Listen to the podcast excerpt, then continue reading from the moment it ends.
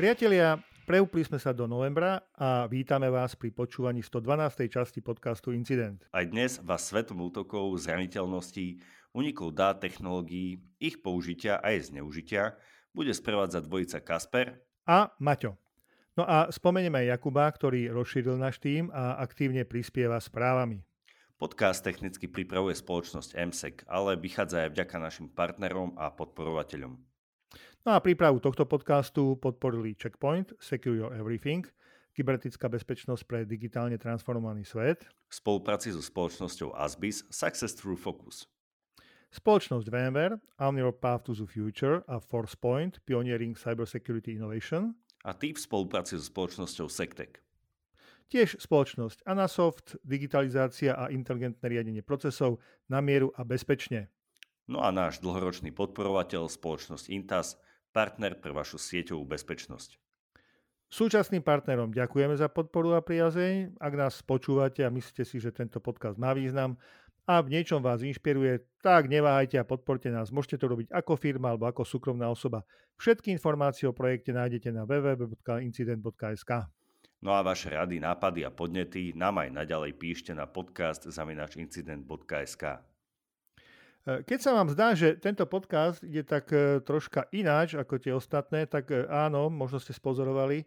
Naozaj sa nachádzame s Kasperom na dvoch rôznych miestach, lebo jednoducho korona nepustí a my sme museli tiež teraz prijať takéto opatrenia, aj preto ideme troška v oneskorenom štýle, ideme v nedeľu, ale pevne verím, že na správach nič nespoznáte, budú minimálne tak dobré ako stále. Takže poďme na Flash Newsy. V finále hackerskej súťaže Guardians 2021 sa nakoniec posunulo z 29. oktobra na 5.11.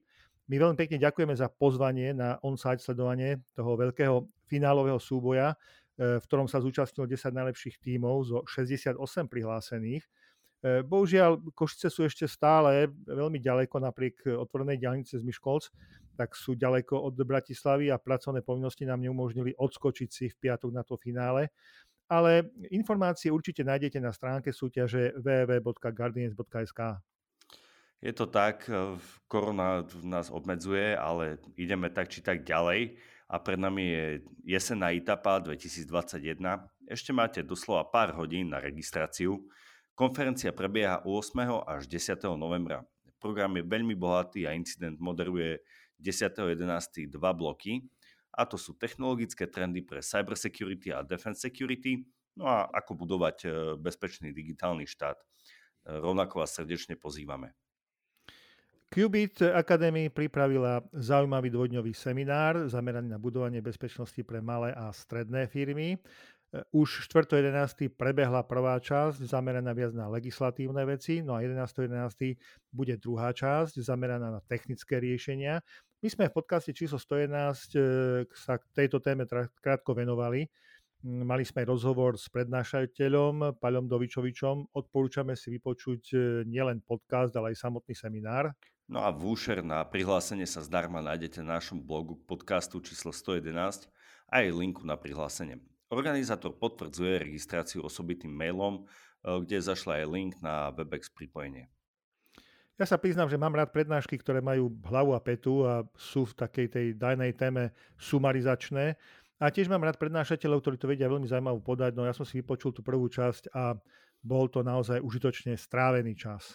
A ja mám rovnako rád, keď nahrávame my dvaja eh, oproti sebe, takže verím, že tento eh, sociálny experiment dneska vypáli na výbornú a vy sa máte na čo tešiť na nadúpané správy. Takže poďme rovno na ne. Uh, začneme s spoločnosťou Facebook. Je to naša obľúbená spoločnosť, tak prečo jej nevenovať pár chvíľ. No, nebudete veriť, ale začneme rovno pozitívnou správou. 2. novembra 2021 spoločnosť Meta, k tomuto názvu sa ešte vrátime, oznámila, že Facebook vypína svoj systém rozpoznávania tvári, tzv. face recognition, Mal to robiť počas víkendu, no a zároveň vymaže zhruba 1 miliardu archivovaných tvári alebo faceprints, takých tých otlačiek vašej tváre, fotiek vašej tváre, ktoré boli používané na identifikáciu konkrétneho človeka na fotkách sociálnej siete.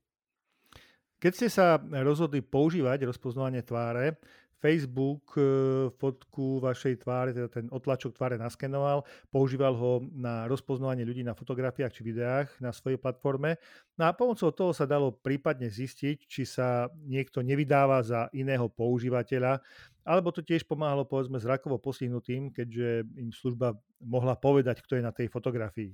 Hm, ako hovorí Jerome Pesetti, viceprezident pre umelú inteligenciu spoločnosti Meta, nebojte sa, to ešte vysvetlíme, technológie rozpoznávanie tváre sú silným nástrojom pre overovanie identity a potrebujú silnú kontrolu súkromia a transparentnosti.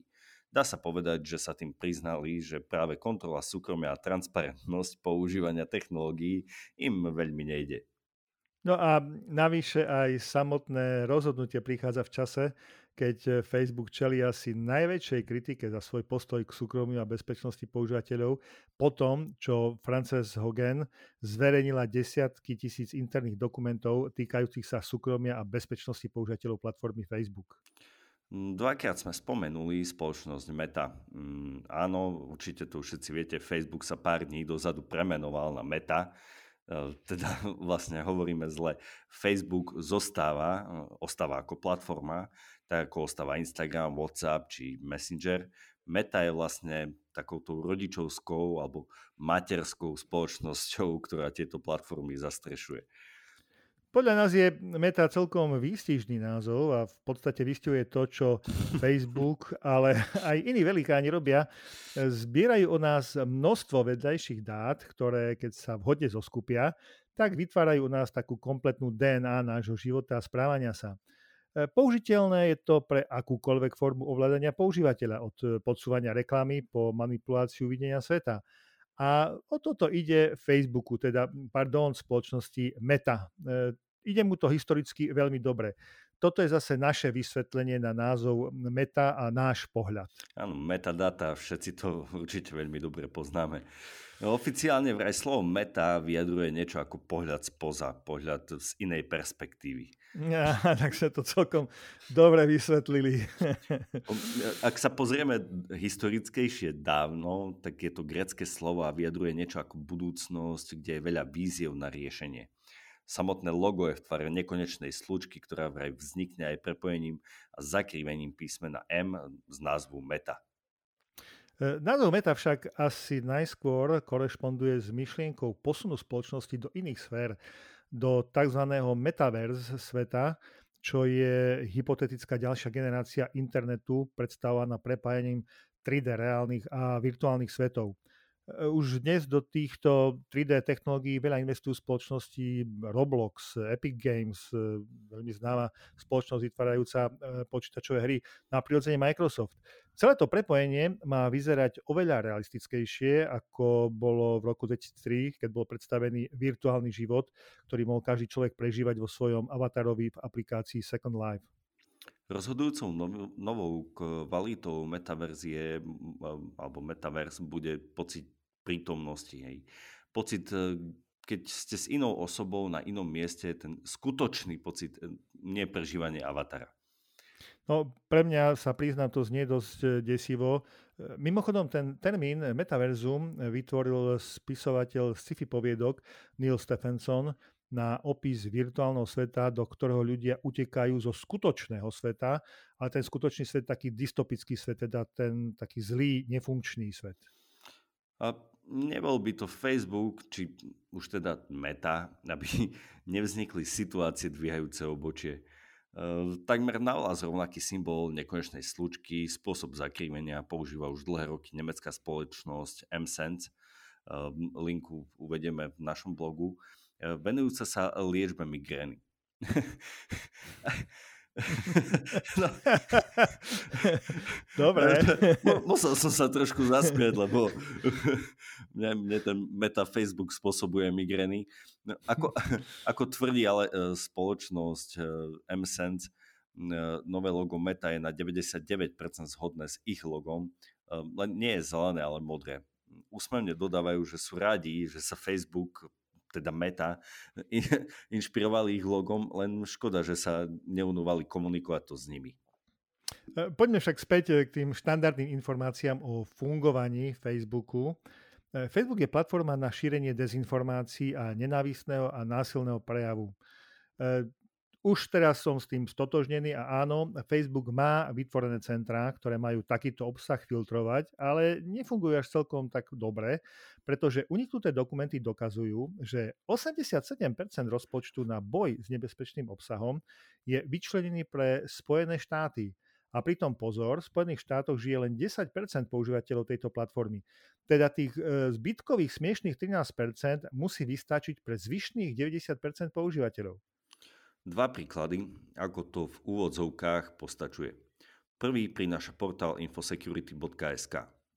Najväčším trhom pre Facebook je India. Má tu až 340 miliónov používateľov a Facebook tu vyvoláva násilné tendencie medzi etnickými a náboženskými skupinami. Aby sa overilo, či to je alebo nie je pravda, tak si v roku 2019 výskumná pracovnícka spoločnosti Facebook vytvorila falošný účet lokalizovaný v indickom meste Karela no a sledovala, čo jej bude platforma automaticky odporúčať. Po niekoľkých týždňoch jej profil bol zaplavený kopou dezinformácií a násilných prejavov. Výsledok tejto štúdie bol prirodzene publikovaný, ale len ako interný dokument spoločnosti a von sa dostal až teraz spolu s inými uniknutými dokumentami. Spoločnosť sa za posledné roky nenormálne teda expandovala, je v rôznych jazykových mutáciách, ale neposkytuje dostatok prostriedkov, aby bola schopná vo všetkých mutáciách efektívne odstraňovať dezinformácie a ako poznáme hejty. No, veľmi zaujímavú skúsenosť eh, má s tým České mesto Trutnov.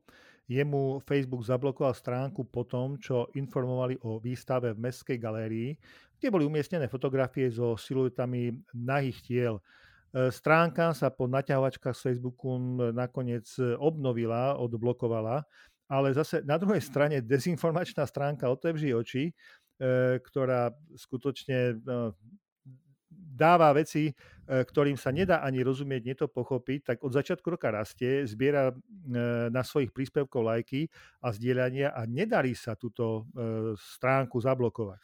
No áno, vidíme viaceré takéto stránky na Facebooku, ktoré by som ja osobne zablokoval už veľmi dávno. Hm, ako ukazujú uniknuté dokumenty, každá akcia na Facebooku má svoju váhu, ale povedzme, alebo povedzme taký nejaký počet bodov. Ak ste dali príspevku like, získal jeden bod. Ak ste mu dali interakciu, smajlík, zamračený smajlík, srdiečko, získal 5 bodov. Krátky komentár či zdieľanie príspevku pridalo príspevku 15 bodov. Dlhšie komentáre a zdieľanie s vlastným popisom pridalo príspevku 30 bodov. Alebo ináč povedané, jeden komentár mal váhu 15 alebo až 30 lajkov. E, toto bodovanie, musím povedať, že platilo v roku 2018, mohlo sa už zmeniť odtedy, ale stále platí, že čím lepšie skore príspevok získa, tým viac ľudí ho uvidí. E, prečo? No, lebo algoritmus Facebooku vyhodnocuje živú debatu tak, že je to zaujímavý príspevok a preto ho treba zobraziť viacerým ľuďom.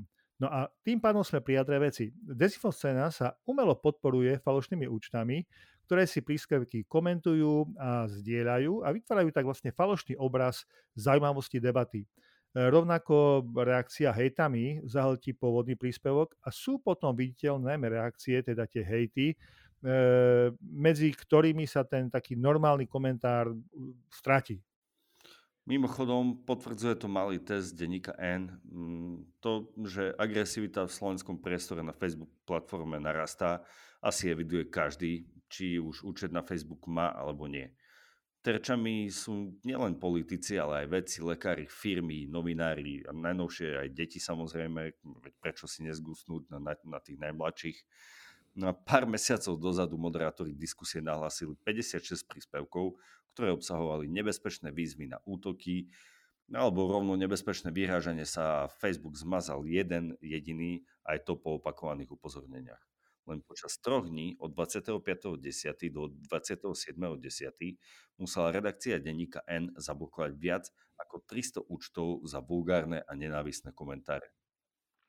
Facebook e, síce umožňuje obmedzenie, kto môže na Facebook stránke príspevok komentovať, ale prirodzene sa tým stráca tá pointa otvorenosti, ak to e, zablokujete. Na druhej strane, ak miesto komentárov a kľudne hoci aj kritických alebo nesúhlasných komentárov dostávate len vulgarizmy, tak to zase stráca tú pointu diskusie. Hm, Denny Gen teda hm, k 30.10.2021 vypol možnosť komentovania príspevkov a potom to porovnali s inými víkendami. Prirodzene nedá sa porovnávať absolútne, pretože nie sú rovnaké témy, ale predsa len boli výsledky zaujímavé. No a aké? Tak e, dosah príspevkov prirodzene klesol, a to až o 29%. E, počet ľudí, ktorí sa príspevkom vzájomne ovplyvňovali, teda interagovali, poklesol o 58%. Počet reakcií klesol o 14% a počet kliknutí na odkaz klesol o 41%. Teda jednoznačne Facebook stránky, ktoré vypnú diskutovanie na zásade, tak zásadne utrpia. Mm, ich príspevky v dôsledku spôsobu hodnotenia uvidí menej ľudí. Sociálne siete zohrávajú silnú úlohu vo vzájomnej komunikácii a ovplyvňovaní sa používateľov navzájom. A z uniknutých dokumentov spoločnosti Facebook, či kľudne už voláte to aj Meta, je jasné, že Facebook sa stará len o rast používateľov o zisky z reklamy a z predaja od dát používateľoch. Ale aj ináč povedané, tak e, metadáta o používateľoch predával rôznym tzv. partnerským spoločnosťam, ktorých potom cez aplikačné rozhranie, teda to API, ktoré spomíname, dolovali a využívali na ovplyvňovanie reality, či už obchodného rozdovania, ale aj politického rozdovania a tým aj zmeny vlád. Z Metaverse spoločnosti Facebook, teda vlastne spoločnosti Meta, máme preto dosť značné obavy. No a tak, vážení poslucháči, neváhajte, hejtujte nás na našej facebookovej stránke, aby sa tento náš podcast dostal do sveta čo najviac ľudí. Áno, aby ste nám dvihli e, lajky a počty bodov. Áno, ide nám hlavne o to, aby čo najviac ľudí si vypočulo, ako to vlastne v tom facebookovom svete, teda meta svete dát funguje. Poďme rovno na druhú správu. Proton Mail. V podcaste číslo 107 sme komentovali prípad, keď Proton Mail zverejnil na základe žiadosti francúzskych orgánov činných v trestnom konaní IP adresu svojho používateľa a došlo tak k zatknutiu francúzskych klimatických aktivistov. Je to precedens, pretože doteraz Proton Mail tvrdil, že žiadne data u používateľov nemá a používateľia sa môžu cítiť úplne bezpečne a slobodne. V septembri 2020 švajčiarska poštová telekomunikačná dohľadová služba PTSS rozhodla, že spoločnosť Proton musí ako poskytovateľ telekomunikačných služieb uchovávať údaje o používateľoch, o ich sledovaní a v prípade potreby tieto údaje musí vedieť poskytnúť. No, spoločnosť Proton sa proti rozhodnutiu odvolala a uspela. 22.10.2021 švajčiarsky federálny súd rozhodol, že spoločnosť Proton nie je telekomunikačným operátorom, teda e-mailové služby nepatria medzi telekomunikačné služby a táto povinnosť sa na neho nevzťahuje. Je to veľmi dôležitý krok k ochrane súkromia a slobody. Takto pomenoval aj generálny riaditeľ spoločnosti Proton. Dá sa totiž očakávať, že bude dochádzať k ďalším pokusom prinútiť technologické spoločnosti, nielen spoločnosť Proton, aby podkopávali súkromie vo Švajčiarsku, ale aj inde vo svete. Spoločnosť Proton je, ako povedala sama, pripravená brániť súkromie a slobodu, ktorú poskytujú šifrovacie technológie aj prostredníctvom súdov a to je, myslím, pre nás dobrá správa. A že so súdmi bojuje nielen spoločnosť Proton, ale aj Signál, len potvrdzuje to, čo sme povedali v predchádzajúcom príspevku. V podcaste číslo 99 sme robili malé porovnanie aplikácií WhatsApp, Signál a Telegram. Signál vyšiel ako víťaz, pretože celá komunikácia v signále je default end-to-end šifrovaná a tým pádom signál nedisponuje škálou osobných údajov na svojich serveroch tak, ako je to pri iných aplikáciách podobného typu. No a vyzerá, že to súdy nechcú pochopiť, alebo lepšie povedané, skúšajú, či signál nezlomia na spoluprácu. Spoločnosť Signál totiž dostala predvolanie od Ministerstva spravodlivosti Spojených štátov na vypovedanie pred federálnou veľkou porotou. Pre výpoveď si mala pripraviť rozsiahly zoznam údajov svojich používateľov, ktoré mala poskytnúť špeciálnemu agentovi FBI. Výpoveď sa týka nešpecifikovaného kriminálneho činu a vyžiadané boli informácie typu meno, adresa, korešpondencia, kontakty, skupiny, hovory definovaného cieľa, teda osoby v podozrení. E, odpoveď e, vypracovali traja právnici z nadácie Americká únia občanských slobod, alebo teda American Civil Liberties Union Foundation a uvádza sa v nej, že signál by design nevlastní takmer žiadne kategórie a typy informácií, ktoré si porota listom vypýtala. Ako signál vysvetľuje na svojej web stránke, E, aplikát Signál využíva najmodernejšie bezpečnostné prvky a end-to-end šifrovanie pre všetky svoje služby a pre všetkých zákazníkov celosvetovo. Jedinú informáciu, ktorú Signál má, je identifikácia účtu pomocou telefónneho čísla. Čas vytvorenia účtu a dátum posledného prihlásenia sa účtu na server signálu. To je všetko. Predvolanie prišlo 2.10.2021 a odpoveď signálu, teda právneho zastúpenia signálu, odišlo 22.10.2021. No a my uvidíme, ako to dopadne. Tu by sme sa ešte pristavili pri takej drobnej polemike. Majú orgány činné v trestnom konaní mať zadné dvierka do aplikácií, aby vedeli údaje z nich použiť pri riešení závažných kriminálnych činov? No mne sa tak spontánne natíska odpoveď, že áno, veď kriminalitu treba potláčať. S tým, že kriminalitu treba potlačať, sa stotožňujeme, ale existuje aj právo na súkromie. Mm, kto bude garantovať, že zadné dvierka neuniknú a prístup bude mať aj niekto iný, ako to pôvodne bolo myslené. A pokiaľ sa porozhliadneme po svete, tak šifrovanie a VPN komunikácie zakazujú len štáty, ktoré ťažko zaradiť medzi demokratické. No, neviem, hm. aký, aký je váš názor, milí posluchači? Napíšte nám, zaujíma nás to. No a útočníci skúšajú ďalšie možnosti, ako sa dostať k prihlasovacím údajom obetí. A jedna z nich je zneužívanie QR kódov.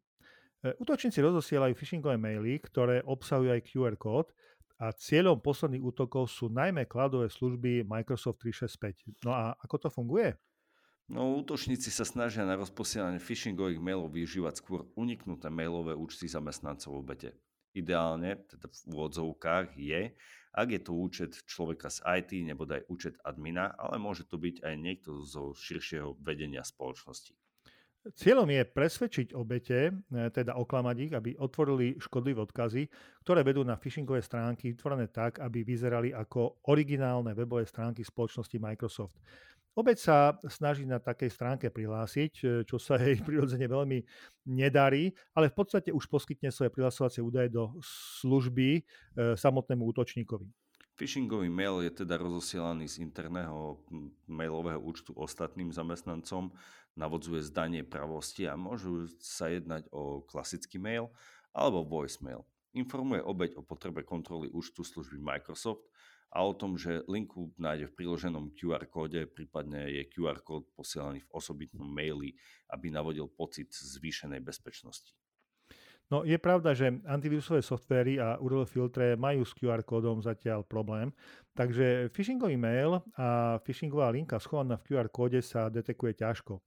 Len pre úplnosť QR kód alebo aj Quick Response kód je matica čiarových kódov obsahujúca alfanumerické znaky vo forme textu alebo URL.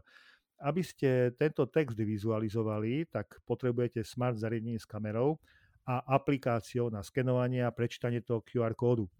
Prečítanie QR kódu však môže viesť k zobrazeniu textu, ale aj pripojeniu sa na obsiahnuté URL, môže spustiť video, poslať textovú správu alebo mail, či otvoriť aplikáciu, takže je to celkom zaujímavé. A tu už sa mi to podobá na jednu z svojich prednášok pred dvoma rokmi na Hackfeste, ktorý sme organizovali. Poďme ďalej, teda samotný QR kód je zaujímavý vymysel. Horšie je, že jeho obsah nepoznáte. Kým to nepreženiete skenerom, a to už môže byť niekde pozde. Ehm, čo by sme určite neodporúčali je skenovať QR kódy umiestnené na neoficiálnych miestach. Áno, ty si mi celkom dobre nadhodil s tým Hackfestom, lebo veru niekedy začiatkom roka 2019 sme pripravili Hackfest e, East v Košiciach a tam sme plánovali vo foaje hotela podhodiť e, taký balík falošných informačných dokumentov o zdravom stravovaní s QR kódom na stránku, kde by sme rátali, koľko používateľov tak bezstarostne načítal QR kód a vystalo sa prípadnej hrozbe. Ale časom sa to bohužiaľ nestili, takže tento zaujímavý e, sociálny prieskum sme nakoniec nerealizovali, ale myslím, že by to stálo celkom za to urobiť. No dobre, tak ako sa teda brániť? No, mať poučených zamestnancov, kontrolné prihlásenia sa do aplikácií sa nerobia len poslaním mailu od admina či kolegu. Určite im predchádzajú nejaké konfiguračné zmeny, ktoré sú vopred ohlásené. Teda nenechajte sa nachytať. No a pozor na rôzne QR skenery. Nepoužívajte skenery, ktoré automaticky vykonajú realizáciu, napríklad otvorenie URL. Nechajte si URL najprv zobraziť. No ako sme už povedali, určite neskenujte QR kódy náhodne umiestnené na verejnosti alebo na e, billboardoch, lebo môžu byť falošné, prelepené. No a odporúčame, určite si inštalujte a používajte bezpečnostné riešenia aj na mobiloch. Na cestu mestskou hromadnou dopravou si môžete kúpiť jednorazový listok, e, viadzený listok, môže mať rôzne formy digitálnych listkov a digitálnych peňaženiek. Moskovské metro však umožní zaplatiť za cestovanie tvárov. Áno, zoberiete svoj ksicht a budete cestovať. No, e, rozpoznávanie osôb nie je nič nové ani mimoriadne. Myslím, že v Číne by o tom vedeli rozprávať. Ale platba za MHD, pozretím sa do kamery, je celkom povedzme novinka využívania biometrie a Moskva sa chváli, že je aj prvým mestom na svete, ktoré to umožní. E, bezkontaktná platba tvárov sa nazýva FacePay a bola hromadne spustená na všetkých linkách metra v Moskve. Spolu sa jedná o viac ako 240 staníc metra. Do služby FacePay sa musíte registrovať. Aplikácia prepojí vašu tvár, teda fotografiu s vašou platobnou kartou a kartou Trojka, čo je bezkontaktná karta pre platby za verejnú dopravu v Moskve. Používanie je dobrovoľné a námestník primátora Moskvy pre dopravu Maxim Lixutov vyhlásil, že nejako nebudú obmedzovať doterajšie spôsoby platby. Na druhej strane očakávajú, že do troch rokov na tento spôsob platby prejde okolo 15% cestujúcich. No a nám sa vynárajú otázky. No tá prvá je, že Facebook vypína sledovanie tváre a Moskva ich zavádza. No ale Poď, poďme na tie, na tie ďalšie otázky a to je, že tá bezpečnosť takto prepojených informácií, dáta majú byť šifrované, ale to je zatiaľ jediná informácia o zabezpečení. E, presnosť, ktoré body, aké čerty tváre sú použité, ako sa má postupovať, ak máte šatku, čiapku, rúško, šál, make-up, budete správne rozpoznaní? A čo dvojičky, ľudia po úraze a, a, ostatné veci. Áno, to sú veľmi zaujímavé otázky. Podľa nás aplikácia na spoznanie tváre bude pribúdať, ale jedná sa o spracovanie biometrických údajov a preto by sme mali byť e, k tomu taký troška rezervovaní a mali by sme veľmi citlivo posudzovať takéto aplikácie. Ešte v marci v roku 2020 sme o viacerých podcastoch spomínali americkú spoločnosť Clearview, ktorá vyvinula software na rozpoznávanie tváre, stiahla si voľne prístupné fotografie a videá zo sociálnych sietí a iných prístupových databáz a ponúkala riešenie rôznym policajným zložkám ako riešenie na mapovanie a vyhľadávanie ľudí, teroristov, zločincov, ale aj aktivistov. Najviac sme o nej hovorili v podcaste číslo 64. E, odporúčam, aby ste to vypočuli. No a viete, ako skončili? No skončili tak, že žalbu na nich podal štát Vermont. E, biometria je, ako sme povedali, určite na vzostupe, ale prináša so sebou veľa bezpečnostných otázok. No a poďme na e, ďalšie možné útoky, aj keď sú úspešné útoky realizované najčastejšie známymi zraniteľnosťami, pretože systémy nie sú včas a riadne opečované. Stále sa objavujú e, nové, iné, celkom nečakané metódy. No a jednu predstavili výskumníci z University of Cambridge, identifikovali novú metódu útoku, ktorá zneužíva Unicode na utajené vkladanie zraniteľnosti do kódu.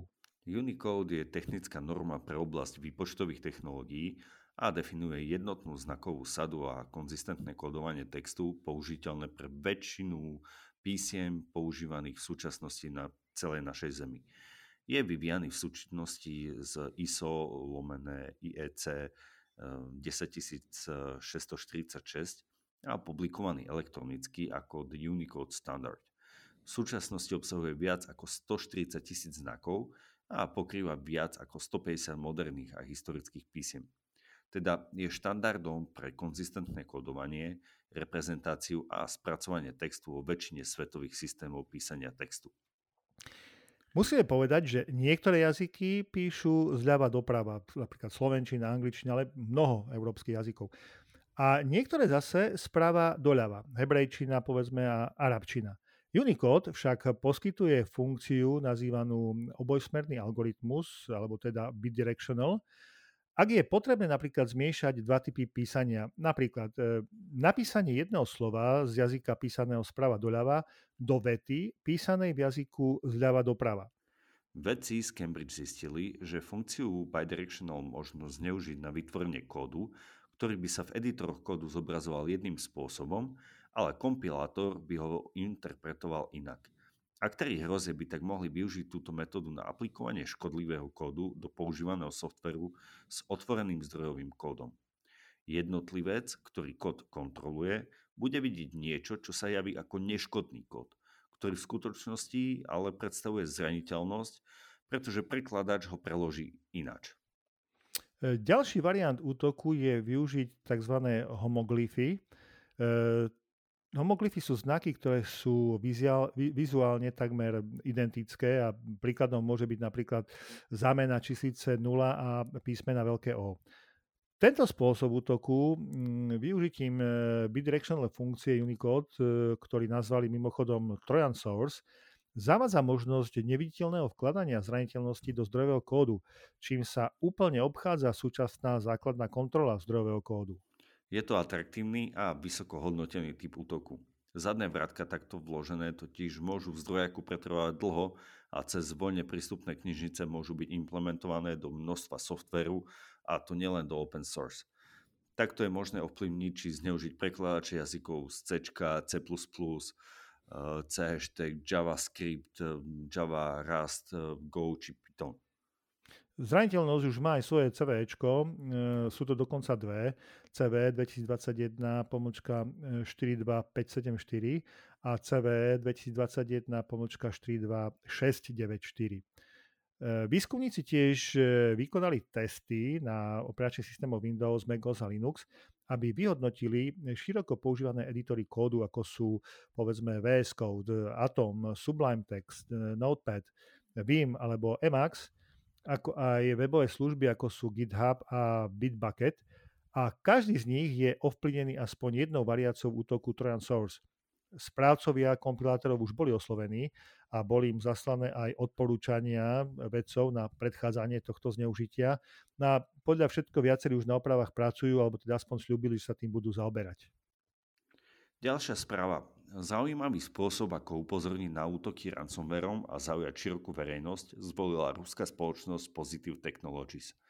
25. a 26. oktobra sa v Moskve Jekaterinburg objavili na televíznych billboardoch na uliciach, ale aj na stenách a električkách obrázky napodobňujúce útok hackerov.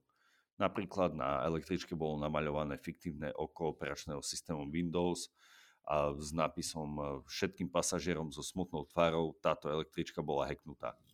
Hm. Alebo na stenách sa objavili rovnaké obrazovky s nápisom Vrátime vám stenu po zaplatení troch bitcoinov. No a na obrazovkách billboardov bolo práve teraz sme ukradli uh, Antej. Uh, ináč Antej je jedna z najväčších a najznamejších ruských spoločností na spracovanie krabov a rýb. Po pár dňoch boli tieto obrázky nahradené inými, ktoré odkazovali na spoločnosť Positive Technologies, vrátane QR kódu, ktorý linkoval video s vysvetlením, prečo je potrebné dbať na informačnú bezpečnosť. No ako vysvetľuje e, spoločnosť Positive Technologies, mimochodom je to kybernetická spoločnosť, venuje sa e, informačnej bezpečnosti, tak chceli vizualizovať proces hackerského útoku. Ochrana informácií sa totiž týka každého z nás a oni takto chceli znázorniť, že naozaj každý môže byť cieľom útoku. No a poslednú správu, ktorú máme pre vás dnes, je z Forbes a hovorí o dvoch zaujímavých prieskumoch. Prvý sa zaoberá mladými zamestnancami a ich postojom ku kybernetickej bezpečnosti, konkrétne k phishingovým mailom a k ich reakcii po tom, čo na e, phishingový link klikli. Do prieskumu bolo zapojených viac ako 8 tisíc, teda konkrétne sa uvádza, že 8443 pracovníkov vo veku od 18 do 24 rokov. Takže aká je reakcia mladých ľudí po tom, čo klikli na nebezpečný link? No ja si teraz pomôžem svojim ťahačikom. Takže 15% neinformovalo IT staff, ale čakalo, či to IT zistí a či ich skontaktuje. 20% to nepovedalo nikomu, lebo nechceli ísť do sporu s IT. 12% to zamlčalo, lebo sa bali postihu. 24% to nepovedalo preto, lebo to je jednoducho nepovažali za nejakú zvláštnu alebo vážnu udalosť. 11% nevedelo, ako a komu to reportovať, tak nepovedal nikomu nič. 8% tým nechcel obťažovať IT, no a 8% to považoval za zbytočné, pretože IT reaguje pomaly na iné, podľa nich dôležitejšie požiadavky. No, e, je to veľmi zaujímavý výskum, veľmi zaujímavé čísla, ale myslím, že poukazuje na dva dôležité aspekty. Prvý aspekt, e, to, čo v podstate aj vieme, že mladí ľudia sa na bezpečnosť pozerajú ináč. Je vidieť ten nedostatok vzdelávania v uvedenej oblasti. IT technológie síce považujú za súčasť svojho života, ale informačná bezpečnosť je im, povedzme, že viac menej ukradnutá. No a ten druhý aspekt je nedostatok v prístupe jednotlivých spoločností v školení a nastavovaní postupov pre oznamovanie incidentov. Pretože pokiaľ vám nie je úplne jasné, čo je incident, komu a ako ho máte hlásiť, tak to budete tiež veľkou pravdepodobnosťou ignorovať. No a druhý prieskum sumarizuje poznatky zo Security Operation Center, teda tzv. SOC, a uvádza priemerný počet bezpečnostných alertov vo firmách v rôznej veľkosti. Teda počet bezpečnostných upozornení, ktoré vygenerovali technické prvky klienta a boli zaslané na SOC a SOC ich vyhodnotil ako bezpečnostné upozornenie. E, firmy sú pritom rozdelené podľa počtu zamestnancov a sú rozdelené do štyroch skupín. E, prvá skupina to sú tzv. malé firmy s počtom zamestnancov medzi 50 až 99. Potom sú stredné firmy s počtom zamestnancov medzi 100 až 499. Potom tzv. veľké spoločnosti s počtom zamestnancov medzi 500 až 999 a potom tzv. enterprise alebo spoločnosti s počtom zamestnancov viac ako tisíc zamestnancov. Počty bezpečnostných alertov boli rozdelené do troch skupín. Menej ako 2000 alertov za deň, počet alertov medzi 2000 až 5000 a počet alertov 5000 a viac, po cca 10 000 alertov. Zaujímavé je, že priemerný počet denných alertov je pre každú veľkosť firmy veľmi podobný a hýbe sa okolo 4200. No a e, ten priemer, keď sa išlo po firmách, tak bol najvyšší práve u malých spoločností a to je 4400 alertov denne. Myslíme si, že podobnosť priemeru súvisí s tým, že čím väčšia spoločnosť, tým viac kontrolných technológií má nasadených a tým viac filtruje sama u seba len naozaj relevantné problémy a tie posiela na sok. No, na druhej strane je to veľmi výpovedné vo vzťahu k nastaveniu bezpečnosti v malých firmách. Pretože ako vidieť z tabulky, neplatí, že by si kriminálne podsvetie malé firmy nevšímalo. Práve naopak, možno aj preto, lebo môžu byť subdodávateľmi do väčších firiem a supply chain útoky sú veľmi efektívne. Takže, vážení priatelia, dostali sme sa na e, koniec e, nášho 112. podcastu. E, keď sme tak začali to odpočíta- odpočítavanie, tak ešte tri vydania máme tu Vianoce. Budeme doma. Akurát bohužiaľ je možné, že doma zostaneme už skôr, než prídu Vianoce, pretože Slovensko nám zase tmávne na tej covidovej mape. No, sľubovaná sloboda pohybu a žitia sa nám zase rozplýva akurát na hmla a pre tvrdohľadovosť a zadubenosť nadšencov nákazy zrejme. Áno, áno, ako my ich antivaxerov voláme, voláme ich nadšenci nákazy. Na, nadšenci a, nákazy. A pritom e, Rutger Bregman e, vo svojej knihe Ľudskosť, e, optimistická história človeka, ktorú teraz čítam, Tvrdí, že sme vo svojej podstate dobrí, spoločenskí a tvoriví. Opiera sa o výskumy svetou uznávaných psychológov. No, neviem. Asi nebol na Slovensku na dovolenke. no dobre, tak mm, toto je vlastne na dnes všetko. Veríme, že sme vás aj dnes zaujali, pobavili alebo aspoň donútili zamyslieť sa. No a keď už použijete svoje 3D okuliare na to, aby ste vstúpili do VR sveta, tak použite aj veľmi dobré sluchadla, aby ste si vypočuli túto 112. a najbližšie sa tešíme na vás o dva týždne pri 113. časti podcastu Incident. Do, do počutia. počutia, priatelia. Priatelia. priatelia, do počutia. do počutia.